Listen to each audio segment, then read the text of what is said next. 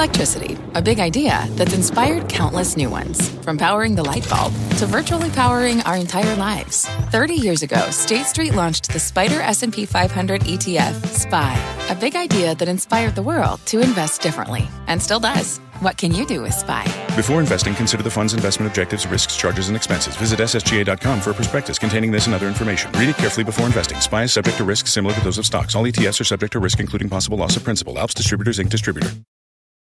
Another volatile day for stocks. Dow's off the lows, but the broad market is heading south once again. The most important hour of trading starts now.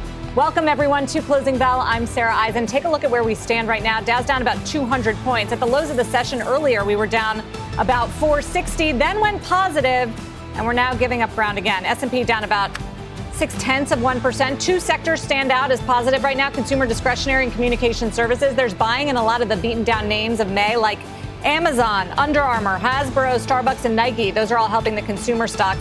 The Nasdaq is down about six tenths. It's down about two percent for the month of May, while the S&P is pretty much flat. So definitely an underperformer overall for the month. Here's a look at some of the most actively traded names right here, right now at the New York Stock Exchange. You've got AMC Entertainment off the better Top Gun sales. It's, it's, done a turnaround today. It was sharply higher earlier. Snap is on there, which is one of the biggest decliners, down about 50% for the month.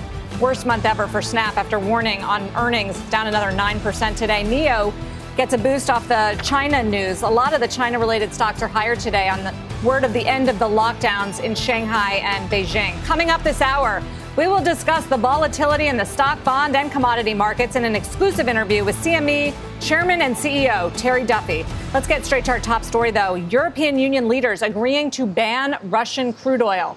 The move will impact 90% of Russian oil imports by the end of the year, which excludes pipeline imports. The ban could exacerbate an already volatile energy market. Oil prices have soared since the start of the year, jumped again on the back of today's news, and then have given up the gains. Moments ago, the Wall Street Journal reporting that some OPEC members are floating the idea of suspending Russia's oil production deal. Let's bring in Helima Croft from RBC Capital Markets. Helima, the, the OPEC news or report seems to have turned the price of oil around. Energy stocks have given up their gains, are now negative on the day. What's the significance of this? I mean, I think there's an expectation if Russia were to be essentially involuntarily suspended from OPEC, that would pave the way for Saudi Arabia and UAE to put more barrels on the market. But the question that we continually raise is even if Saudi Arabia and the UAE were to essentially say this production deal, which ends at the end of September, we're going to end it now. There is not a lot of additional OPEC barrels that can be put on this market. I mean, Saudi Arabia is almost at the production level seen in April of 2020 when they were in the all out price war with Russia. There may be around 2 million barrels that they could potentially add to the market. But if we are talking about significant Russian losses because of sanctions, that is not going to fill that type of export gap if Russia does indeed go out in the market in a big way because of sanctions. I guess uh, though, Helima, anything helps. Why haven't haven't Saudi and other OPEC members pumped up more so far? And, and what's changed now that they're willing to cut Russia out? Well, first of all, we have to wait and see if this story is actually accurate. I mean, the True. issue is that the Saudis have said, first of all, we're looking for a new security partnership with the United States. So you've had really prominent Saudi officials like Prince Khalid bin Salman, full brother of the Crown Prince, Deputy Defense Minister. He has visited Washington. You've had senior administration officials from the Biden administration visit Riyadh, all trying to come up with this new grand bargain that energy will be part of. But Prince Abdulaziz bin Salman, the Saudi oil minister, has said, look, we don't have that much spare capacity out there if we were to put all these barrels on the market now and we still have this war going on and we could lose more Russian barrels, the market might then focus on the lack of spare capacity. In 2008, OPEC was putting more barrels on the market, and yet prices were running up to 147. So they question how effective would it be to deplete all spare capacity at this stage. Helima, stay with us. Also, want to bring in Ian Bremmer, president of the Eurasia Group. He joins us now by phone. He also has a new book called The Power of Crisis How Three Threats and Our Response Will Change the World. Ian, it's, it's good to have you here on this day. We're talking about oil prices and, and sort of the, the, the lines of the oil maps being redrawn as we speak. What, how do you see? Let's move on to Europe and what we got today the consensus to, to basically sanction Russian energy imports except for what goes through the pipeline. How do you see that playing out for Europe and for Russia? Yeah, I, I think that this is uh, historic. It's really the first time we've seen the forcible decoupling and what will end up being the complete decoupling of a G20 economy from the advanced industrial world. Um, the Americans were never doing much business uh, with the Russians, but the Europeans, of course, were, and they recognized, particularly the largest economies, that it was a massive strategic mistake. Now, the Hungarians, of course, dug in and said that they really were not prepared to be a part of this. They'd use a veto unless they were granted an exemption. And uh, as those negotiations went on over a few weeks, a number of other Eastern European economies were more than happy uh, to wa- ride their tails. Uh, but the Germans and the Poles are saying that they're going to completely end their piped oil from Russia by the end of the year. If you add that to all the shipped oil, you're talking about 90% of what Europe gets from Russia. This is a really big deal in terms of cost to Europeans, and it's a really big deal in terms of how much the Russians are being punished here. Well, uh, how about the Europeans for one, Ian? We just got that European inflation number, 8.1%. In Germany, it's 8.7%. Numbers that they haven't seen since the creation of the euro. That this could only make it worse. So, how is that likely to go down in Europe? Uh, surely there are implications more than just the ECB for the European political landscape. From what do investors need to know there? Yeah, well, I mean, if, if it were the Americans, I mean, if this crisis were exactly the same, but the United States uh, were the ones that were doing all the energy trade with Russia, were being asked to make that sacrifice, I'm not sure that we come out in the same place. But I do think that this is seen as an existential crisis in Europe. Uh, you've had six and a half million Ukrainian refugees that have fled. A lot of them are in homes of Europeans, especially in Poland, but in Germany too, across the continent and and they've they've really been shaken by this, shaken by 30 years of a peace dividend that they now now know no longer holds true for them. So I mean, your absolute inflation numbers are daunting, and this is going to hurt uh, the average European. And yet, I I don't think that the political leaders in Europe, and especially in Germany.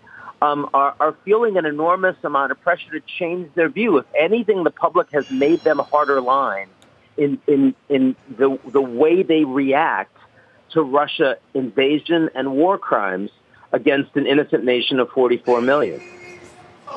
Helima, what's the upshot for the market? This as Chinese major cities are starting to come back online, yeah. increasing right oil demand, and, and Europe finally right. goes through with a deal that many thought wasn't possible. Sarah, I think the most important part of the story is not simply the number of barrels that are not going to be going into Europe, but the fact that they are also sanctioning the provision of shipping and insurance services. That means it's going to be more difficult for countries like India and China and Turkey to take mm. those barrels. Essentially, you are closing potentially the homeless shelter for Russian barrels. So I think that is an important secondary measure that was imposed that could have major implications for how many Russian barrels are actually off this market. So Brent goes where? It's at just below $123 a barrel. I mean, Sarah, the real thing to watch is, you know, potentially, do we get Russian weaponization of exports? How do the Russians respond? Do they start essentially cutting off more gas importers, pulling more barrels back before the Russians have an order, before there's an orderly wind down in Europe? I mean, the combination of sanctions and weaponization by Russia, that is the path to, at a minimum, retesting the highs we saw earlier this year, but also reaching those levels like 185 that have been talked about in the market. You wow. need those secondary sanctions and you need Russia weaponizing exports. But that is that really dangerous combination that could take us to that 185 level. Well, what will the Russians do about European gas is, I think, the next big question. Ian, Helima, we'll leave it there. Thank you both for joining me. It's good Thank to see you. you. With oil prices higher on the day, but giving up some of their gains. Chris Verrone, skeptical of last week's rally, but up next, he reveals the one stock he thinks is a huge buying opportunity right now. And later, CME Chairman and CEO Terry Duffy on how bond market volatility is impacting his exchange's bottom line. The Dow's down about 200 points. You're watching Closing Bell on CNBC. Across America, BP supports more than 275,000 jobs to keep energy flowing. Jobs like updating turbines at one of our Indiana wind farms and producing more oil and gas with fewer operational emissions in the Gulf of Mexico. It's and, not or. See what doing both means for energy nationwide at bp.com slash investing in America. Welding instructor Alex DeClaire knows VR training platforms like Forge FX help students master their skills. There's a big learning curve with welding. Virtual reality simulates that exact muscle memory that they need. Learn more at meta.com slash metaverse impact. Check out today's stealth mover. It's Sherwin-Williams, the paint company, one of the biggest decliners in the S&P 500. After Credit Suisse initiated coverage with an underperform rating, $245 price target, which implies a downside of more than 10% from these levels. The analysts they're saying that paint demand could be hit by those rising mortgage rates and a weaker housing market. We've seen shares decline pretty much all year long. Meantime, we've got less than an hour left of trading in the month of May. It has been a volatile day already, up and down. Joining us with one of his top stock picks in this market, Strategas head of technical and macro research, Chris Verrone, which is Strategas is a Baird company. Welcome back, Chris. So, what, what is the one stock that you Thanks, are Sarah. buying on the dips? Well, I'll say this. I think this market has given us clues about where leadership is going, and that's the area I want to concentrate on. It's defense. And when I look at names like Lockheed Martin or Raytheon, those are your leaders in this tape. So if we talk about a name like Lockheed in particular, the stock's up 30 or 40 percent uh, off the lows. It's been consolidating for the last several months, but it's consolidating in an uptrend against a sea of downtrend. So this is a leader in a tough tape. There's so much good support in that 420, 430 range, where I think viewers have to be looking to this as a viable decline in a name that is a leadership stock in a leadership group. We think ultimately this goes on and makes new highs here. It does fundamentally make sense, Chris. And we know that Europe, yeah. for instance, is really ramping up its military spending for the first time in years. Places like Germany, in response to Ukraine. Why hasn't this stock and others been acting stronger? Well, I think in the context of the year, this name and this entire group has acted great. And you know, when you look at the leadership that's come from the defense contractors, it's telling us that this conflict in Russia and Ukraine lasts longer than the consensus expects. It's giving us the same message that say the energy stocks or uh, or oil here is. So this idea of peak conflict or peak inflation or peak yields, I don't think the market is justifying any of those. Mm. And these defense contractors, as your leaders here, I think support that view. So you like Lockheed and defense names like Raytheon, but not the overall market. Why, yeah. why are you not convinced that the bounce could go on for longer? I think when you look at the quality of this rally, the internals have been decent, not exceptional. You know, we're looking for days where know, 50, 60, 70% of the market gives you a two standard deviation advance. The best we've done on this bounce the last week or two is maybe about 10%. So we don't have that momentum surge, that urgency that often shows up coming off a low. And frankly, Sarah, we really haven't turned over the leadership here either. I, I would expect if we're really putting in a bear market bottom and a good durable low, we're going to have to see leadership turnover. And that just hasn't happened. I mean, your leadership here is still energy, it's still resources, it's still materials. So I think until you see some big leadership Financials change, led in status. Financials had a 3% yeah. up move, communication services. I mean, there was a real bounce in some of those hard hit areas. And, but this is where I want to distinguish between bouncing in a bear market versus leadership. 80% of energy okay. made a 52 week high this week the bounces you're seeing in banks, the bounces you're seeing in tech are from very, very oversold conditions. Those aren't your leadership here. So I want to make that distinction in terms of what the signal to tape here is. You know, when we look at bear market bounces, up 15% over about two months has historically been your typical bear market bounce. I think that's a reasonable framework here. It gets you to like 43, 43.50 on the S&P. There's a lot of resistance on top of us there. That's where I think this gets tricky. Chris Verrone. Good to get your technical take from Strategas. Thank you. Let's give you a check on where we are right now in this market down 122. So we're recovering a little bit from where we were at the top of the hour. Still lower across the board. The S&P though only down a quarter of 1%, which means we are just barely positive for the month of May on this final trading day of the month. The Nasdaq is climbing toward the flat line. Communication services and consumer discretionary are positive. Amazon is up about 5.4%. It's still down 2% for the month, but climbing back today along with some of the other beaten down names. Consumer confidence sliding on inflation fears. Up next, Mike Santoli looking at what that could mean for both the job market and the Fed. And as we head out, check out some of today's top search tickers on CNBC.com. 10 year Treasury note yield taking the top spot, and we are seeing yields higher today, followed by Tesla, WTI crude, which is mostly higher today, Apple, and Amazon, which is leading the triple Qs. We'll be right back. Across America, BP supports more than 275,000 jobs to keep energy flowing. Jobs like building grid scale solar energy in Ohio and producing gas with fewer operational emissions in Texas. It's and, not or. See what doing both means for energy nationwide at bp.com slash investing in America. Welding instructor Alex DeClaire knows firsthand how VR training platforms like ForgeFX can help meet the demand for skilled workers. Anywhere you go look, there's going to be a shortage of welders. VR training can help welding students learn the skills they need to begin and advance in their career. The beauty of virtual reality is it simulates that exact muscle memory that they need. Explore more stories like Alex's at meta.com slash metaverse impact.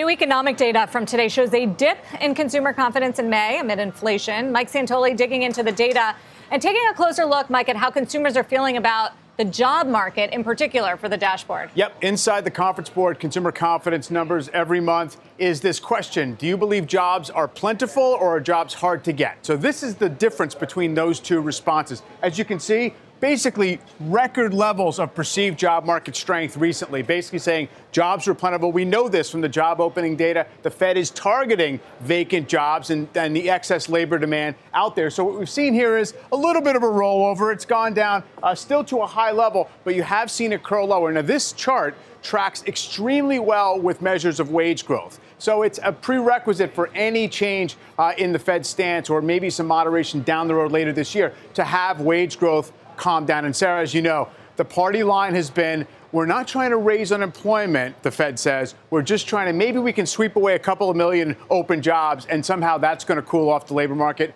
Not clear that's the way it works, but that's the story. But, but that's what's happening. You're so far, it's happening. Which yes. are you calling the, the rollover in inflation?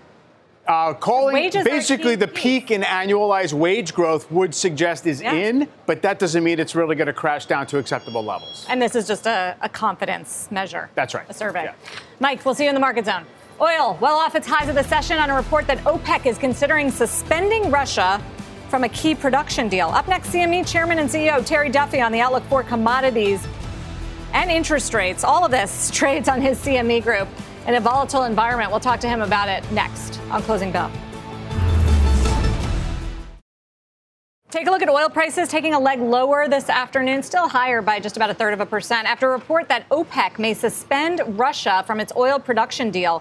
Of course, this comes as prices are up more than 50% or so on the year. Joining me here at Post 9 of the New York Stock Exchange, Terry Duffy, CME chairman and CEO. They let you in the building. They did let me in this building, and uh, it's great to be back here in this building with you, Sarah. And nice to see you. I got to be honest with you. What's strange is walking in there, I was thinking of my dear friend Dick Grasso when I mm. took CME public in 2002. So this building, I do enjoy yeah. this building. Well, it's good to have you, especially you. amid all this crazy market volatility. We, we started with oil because that's yep. the mover of the day. You, you, of course, run the NYMEX, which is oil trading. What are volumes like right now? You know, the volumes have been year to date better. Uh, last year they were not as much, but you know, when you get into situations where the markets are propelling straight up and all the news appears that it's going to continue to go straight up, sometimes people don't hedge as often as you would think.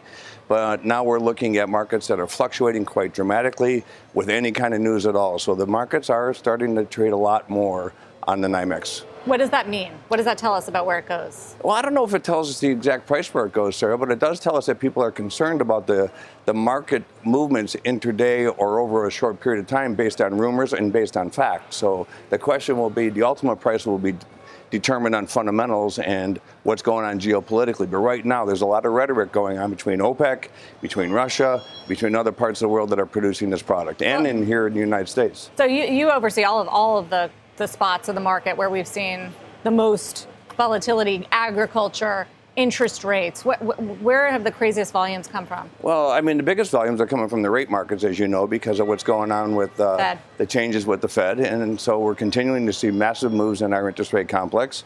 And then we saw today where the president was meeting with uh, the Fed chairman, which is pretty unusual to do, to see that going on because I'm assuming the, the president's very concerned about the inflation and, and what, what does it mean and what can the Fed chair do about it? Can he increase it or can he not? What kind of pace does he need to go at? I think there's a whole bunch of speculation of why these two are getting together at this moment in time as these prices are at these well, levels. He's worried about the midterms, probably. There's no question there's a lot of political conversations about what's going to happen in the midterms and prices associated with them. Is the, is the market usually right on Fed pricing of expectations for interest rates? I, you know what? It wasn't. It was for a longest time, and then it has. It wasn't for a while because everybody anticipated that the Fed could not stay at that zero interest rate policy, and then actually the market was right, and the Fed appeared to be wrong, right? Because people have said that they're behind the curve on moving the rates higher, and it appears that they were, and here's the situation we're in today. So right now, I think the markets are getting it right. What What is the derivative market telling you about odds of recession at this point? You know, I think a recession is not based on the derivatives market. I think it's based on the eye of the beholder. So if you have to, if you have two things and you have to give up one of them, and you're a, a single family or a multifamily, whatever you're supporting, and you have to give up one of those items, is that a recession for you and your family? So I think the, the the definition of recession is in every single household around the country. So the question is, what's a recession in your mind? So I don't know if the derivatives market is making that decision, or do you want to give up, you know, putting fuel in your car for in lieu of buying food for your family. So that would, to me, be deemed a recession. Which it, more people are making those kind of decisions. There's no right question about it. That's exactly what's going on right now, Sarah. What about the agriculture market? So gra- grains prices also have shot through the roof this year. What, what type of unusual activity are you seeing there? And, and could we see it, could we be about to see a huge relief if President Putin actually does open the port of Odessa and let those Ukrainian Yeah, I guess we'll find out June 5th flow? or whatever he has made that determination he would do. But, you know, listen, we got two countries that are a third of the breadbasket that are fighting against each other. You got another country in the EU, which is France, which is the biggest producer of wheat in the European Union. So those, and they're potentially having a drought. So there's a lot of issues going on. We got 7.7 billion people on the planet, going to 9 billion by 2050. We need to feed them. You know, somebody on your show said something very profound. And Gary Cohn, when he was on here, when he said we can go find more fuel, I'm worried about food, and Oh, he's that absolutely yeah. concerned to be making that statement. Yeah, I'm glad. Thanks for referencing a show that was on three Absolutely, weeks ago. Absolutely, I watch it all the time. Terry, um, Bitcoin. Yeah. What are you seeing there? Because you, you testified recently in Congress, and you seemed pretty angry at Sam Bankman-Fried, Oh, the uh, FTX. no. No, no, CEO. no, What, no. what are they proposing that has got you that has gotten you so worked up? You know, Sarah, I think sometimes people confuse anger and passion. I have a passion for the industry. You know, I believe that we should have rules associated with it. I've, I've been under regulation my entire career at CME. That's what we do. And I want, I think regulation breeds credibility to the marketplace. So I want to continue on with that path. I don't like shortcutting processes. I made it very clear to Sam prior to that hearing that I was going to oppose it, and I'm going to oppose Was it for all just- the right reasons. So he's trying to to do what? Have it He's more trying automated? to get an amendment to a margin relief so he can have direct margining to the client versus we believe it Cut out the broker. Yes, not only potentially cut out the broker. He has said that he may allow the broker, but there's a whole host of other issues embedded in his proposal associated with how defaults work and everything else. We think it's a market structure issue, not just a margin amendment issue. So if in fact we're going to go down that path, we need to make sure everybody has the ability to do so, not just Sam and FTX. It's just it's it's largely a regulated versus unregulated fight. It sounds like what what's happening with Bitcoin futures volumes as we've seen the price collapse from the Uh, yeah, and I, I think when you, I think one of the reasons Sam wants to get into the futures end of it is because our our volumes are going up significantly, which would add to his franchise as he goes forward. And there's no secret behind that. All of them want to have that. So we have uh, the, the volumes in Bitcoin at CME have done quite well over the last several years since we launched them. But yes, when you have the volatility we've seen from you know roughly 8,000 to 62,000 back to 28,000 now today up 12%. So I mean there is a ton of vol trading in these products. But people exit as the price goes down. It- I- it's all it's all you know we don't have the ultimate information who's doing what on an individual basis but you can watch the open interest or the positions open on the market which is publicly available to see how much interest is in that particular contract so yes if the open interest goes down less people are involved it goes up obviously more involved Terry Duffy, always good to get your take on- the color around the, these markets. sarah eisen always a pleasure to see you thank you The CME Group Chairman and CEO. We've got a market flash right now on Disney and Netflix. Julia Borston with the details. Julia. Sarah, Disney and Netflix shares both trading about 1.5% higher despite the sell off today. This after both media giants reported huge streaming numbers for their series that debuted Friday. Disney Plus reported that its Obi Wan Kenobi series is the most watched Disney Plus original premiere globally. They also reported that hours viewed of other Star Wars titled tripled in the weekend. Meanwhile, Netflix reports that its Stranger Things season 4 set a record for the best premiere for an English language series, beating Bridgerton Series 2. So, moviegoers returning to the box office for Top Gun Maverick did not depress the streaming numbers this weekend. Sarah? Yeah, li- little bit of a boost for those names. Julia, thank you. Here's where we stand right now in the markets. We continue to climb back from the losses that we saw at the top of the hour. We were down 200, now down about 60 points or so on the Dow. Nasdaq has gone positive again in the session, so we are attempting another bounce. Stronger by about a quarter of 1%. Thank you, Amazon, Google, Starbucks, Qualcomm, and Apple leading the way. Wall Street is buzzing about activist investor Nelson Peltz joining the board of Unilever. Look at the reaction up 10%. Up next, we'll look at its playbook for turning around potentially the struggling consumer products giant. And you can listen to Closing Bell on the go by following the Closing Bell podcast on your favorite podcast app. Please do that. We're down 61 points on the Dow. We'll be right back.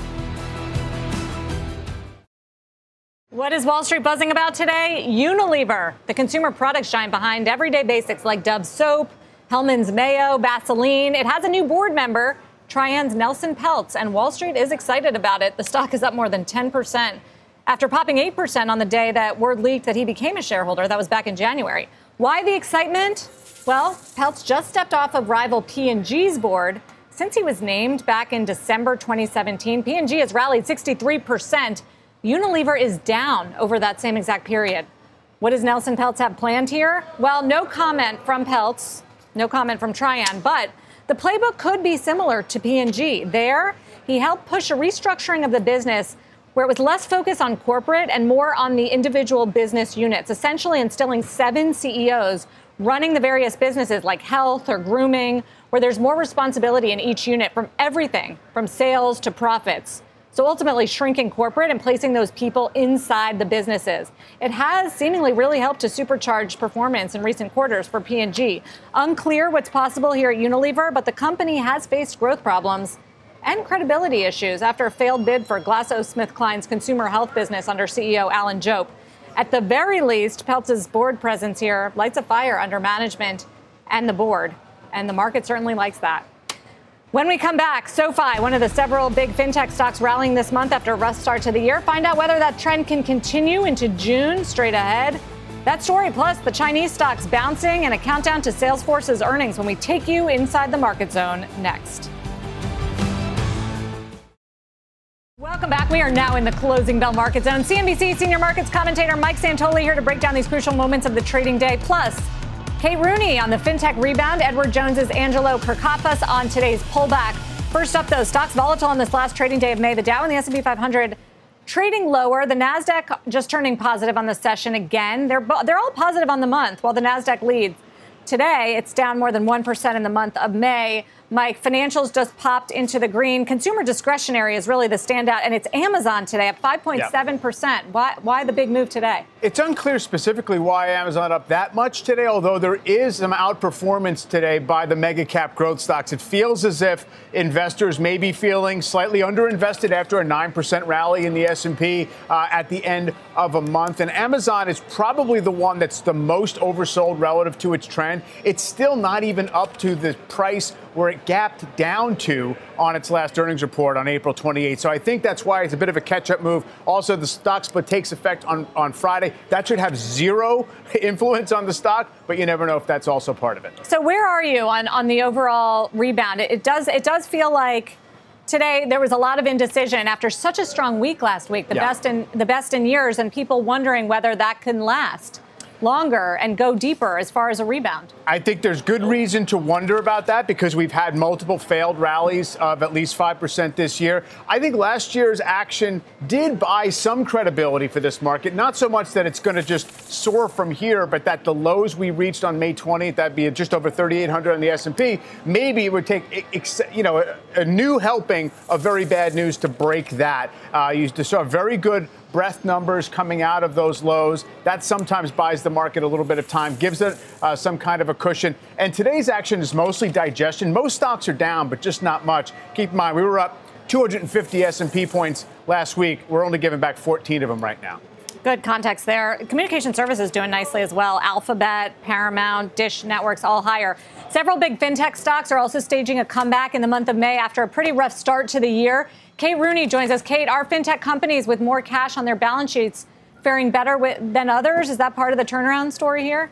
It's interesting. So, not necessarily on the surface when you just look at the share price, but some analysts are now seeing those companies with more cash as potentially more resilient here in a downturn. But as for the month of May, we had uh, SoFi and Robinhood really outperforming. But those with more cash, Robinhood is one with more cash, uh, but are seen as the better opportunity. And the thought is they could afford to really spend more, maybe do some uh, M&A. JMP Securities ran some screens on this. They looked at more than 100 fintech companies and looked at cash relative to market cap. So Root was number one. That's an insurance fintech company. And then Robinhood was number two. So despite the sell-off hmm. we've seen, could be some opportunity there. There's a lot of different variables that that go into this, and the, the, sector as a whole has really been beaten down. But JMP calling it a good starting point for value. They say the more cash companies have, the better they can weather a downturn and potentially spend more to grow.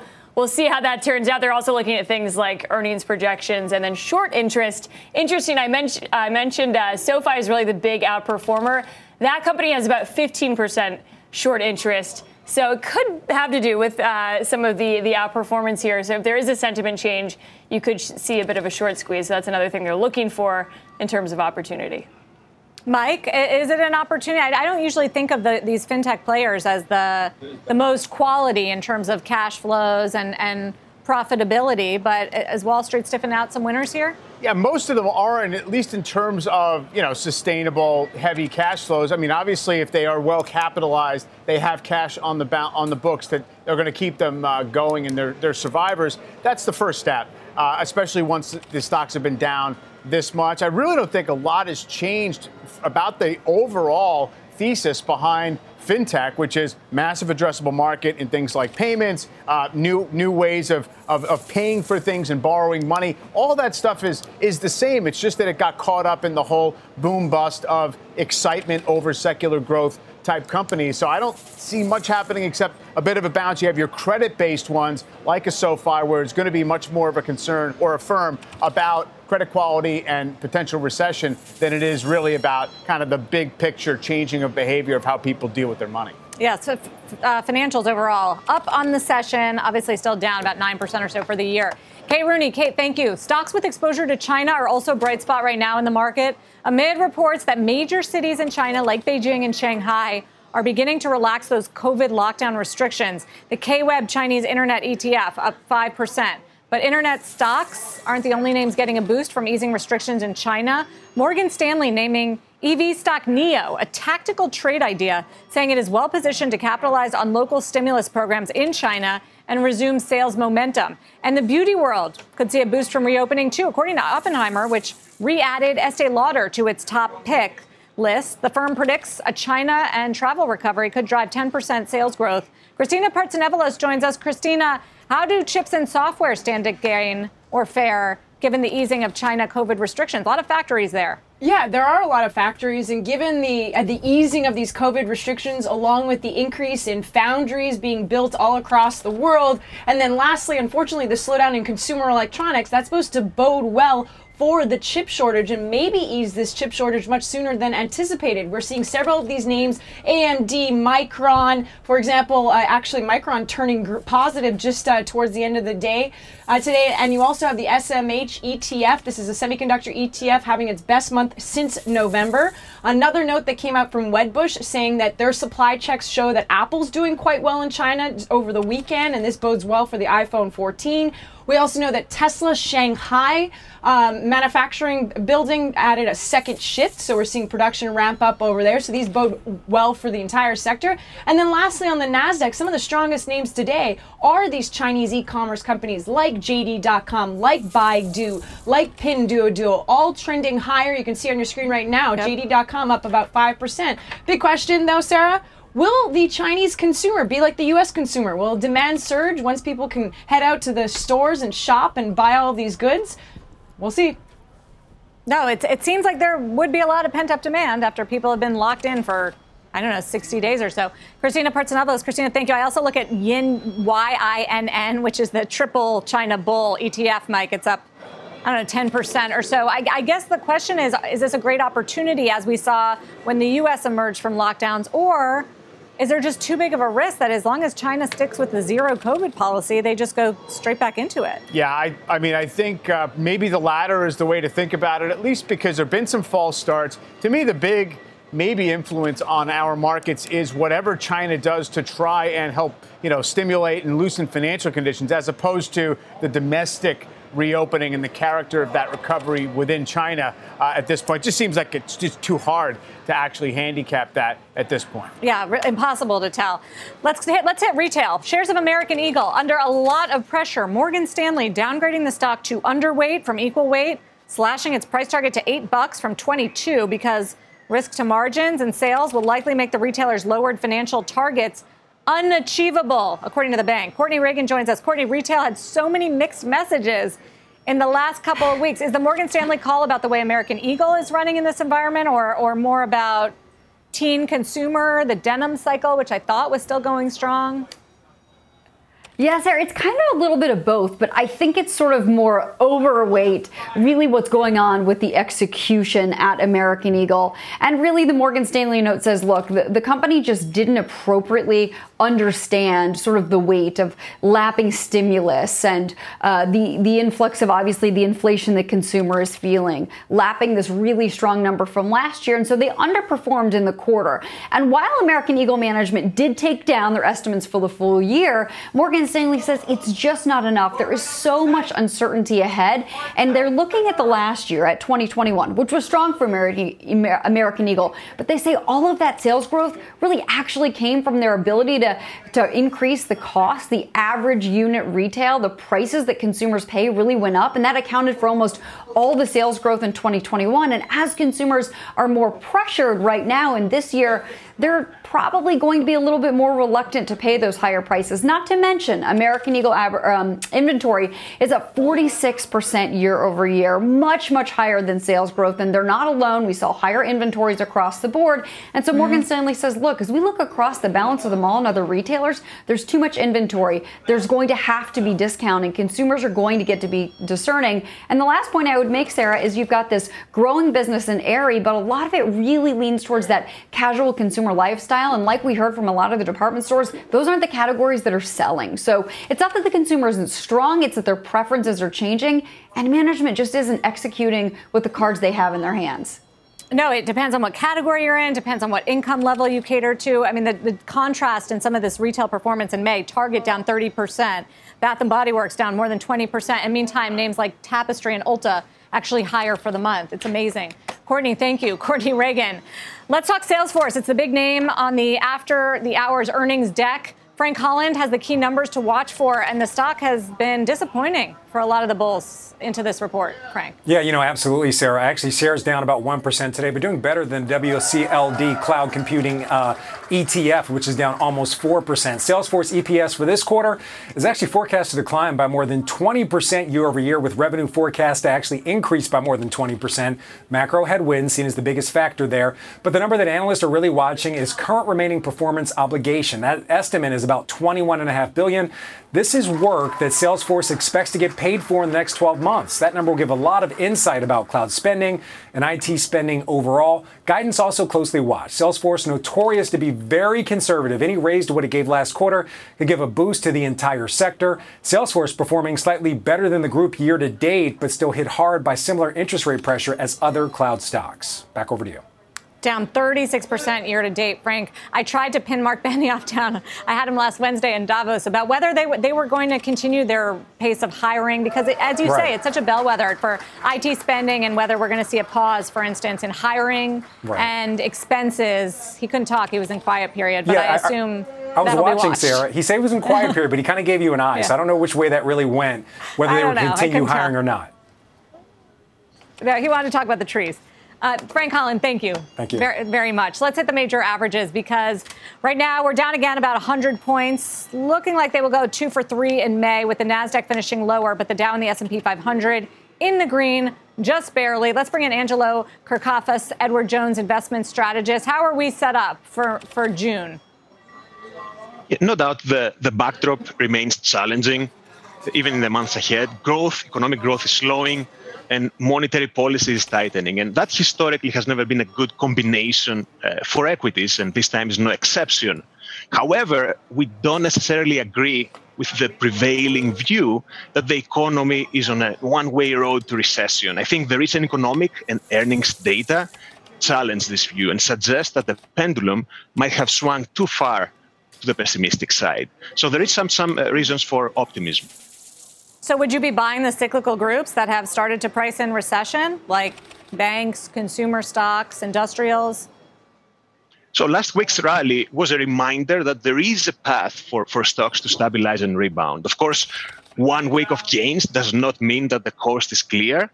Uh, but it is encouraging that so far the market has been able to uh, defend the bear market, the S&P at least, the bear market threshold.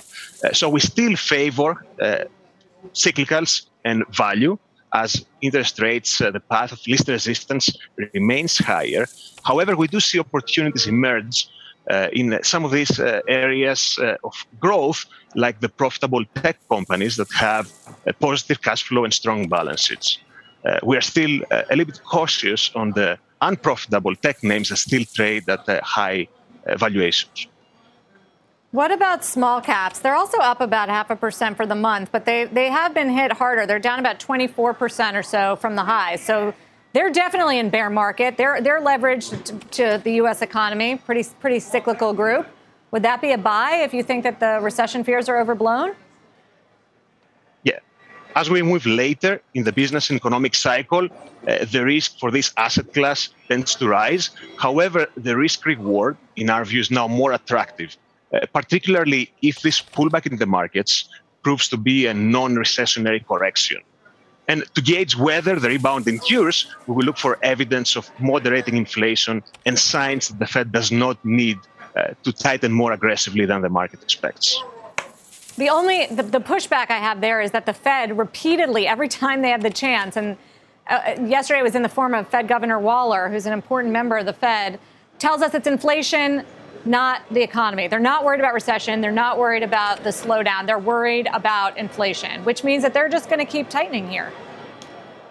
Yeah, it's all about inflation this year. The argument, though, for peak inflation has gained more traction recently. Uh, looking at last week, core PCE, which is the Fed's preferred measure of inflation, eased slightly from the previous month. And if we look at the market based inflation expectations, specifically talking about the break even rates, they peaked in late April. Of course, one month uh, doesn't make a trend, but if we see two or three prints lower, that can take some pressure off the Fed. And they are likely to move at a more gradual pace uh, after this summer. So far, we have 250 basis points hike penciled in for June and July, and the September meeting can go either way. Angelo Kourkafas, thank you for joining us with the outlook for June. We've got two minutes to go here in the trading day.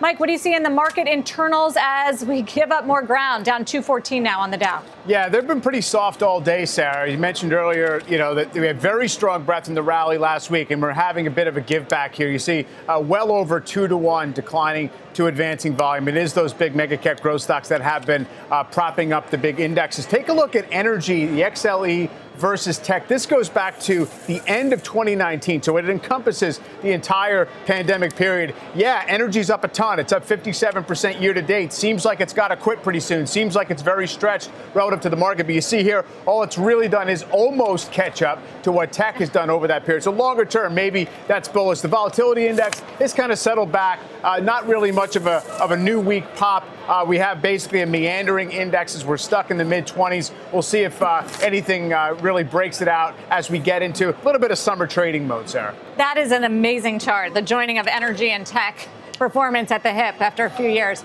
As we head into the, uh, the bells, take a look at the Dow. We're down 200 now. We're up still for the month of May, and this is the final session of May. You've got Nike leading us higher, at least in terms of point contribution. United Health is the biggest drag today on the Dow. S&P 500 mixed sector performance. Consumer discretionary and communication services are both higher. Amazon, Google, some of the mega caps are doing really well today after suffering this year. Energy is now underperforming. It was a better performing sector all day long. It's now the worst in the market, along with materials and healthcare. That's just for the day, though. S&P 500 looks like going to go out with a gain for the month of Mar of May, but lower on the day. It's it's it's flat, hard to call. Nasdaq lower for the month and lower for the day as well. That does it for me on closing bell. Have a great evening.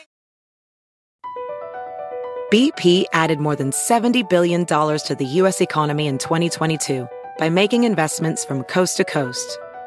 Investments like building charging hubs for fleets of electric buses in California and starting up new infrastructure in the Gulf of Mexico. It's and, not or. See what doing both means for energy nationwide at bp.com slash investing in America.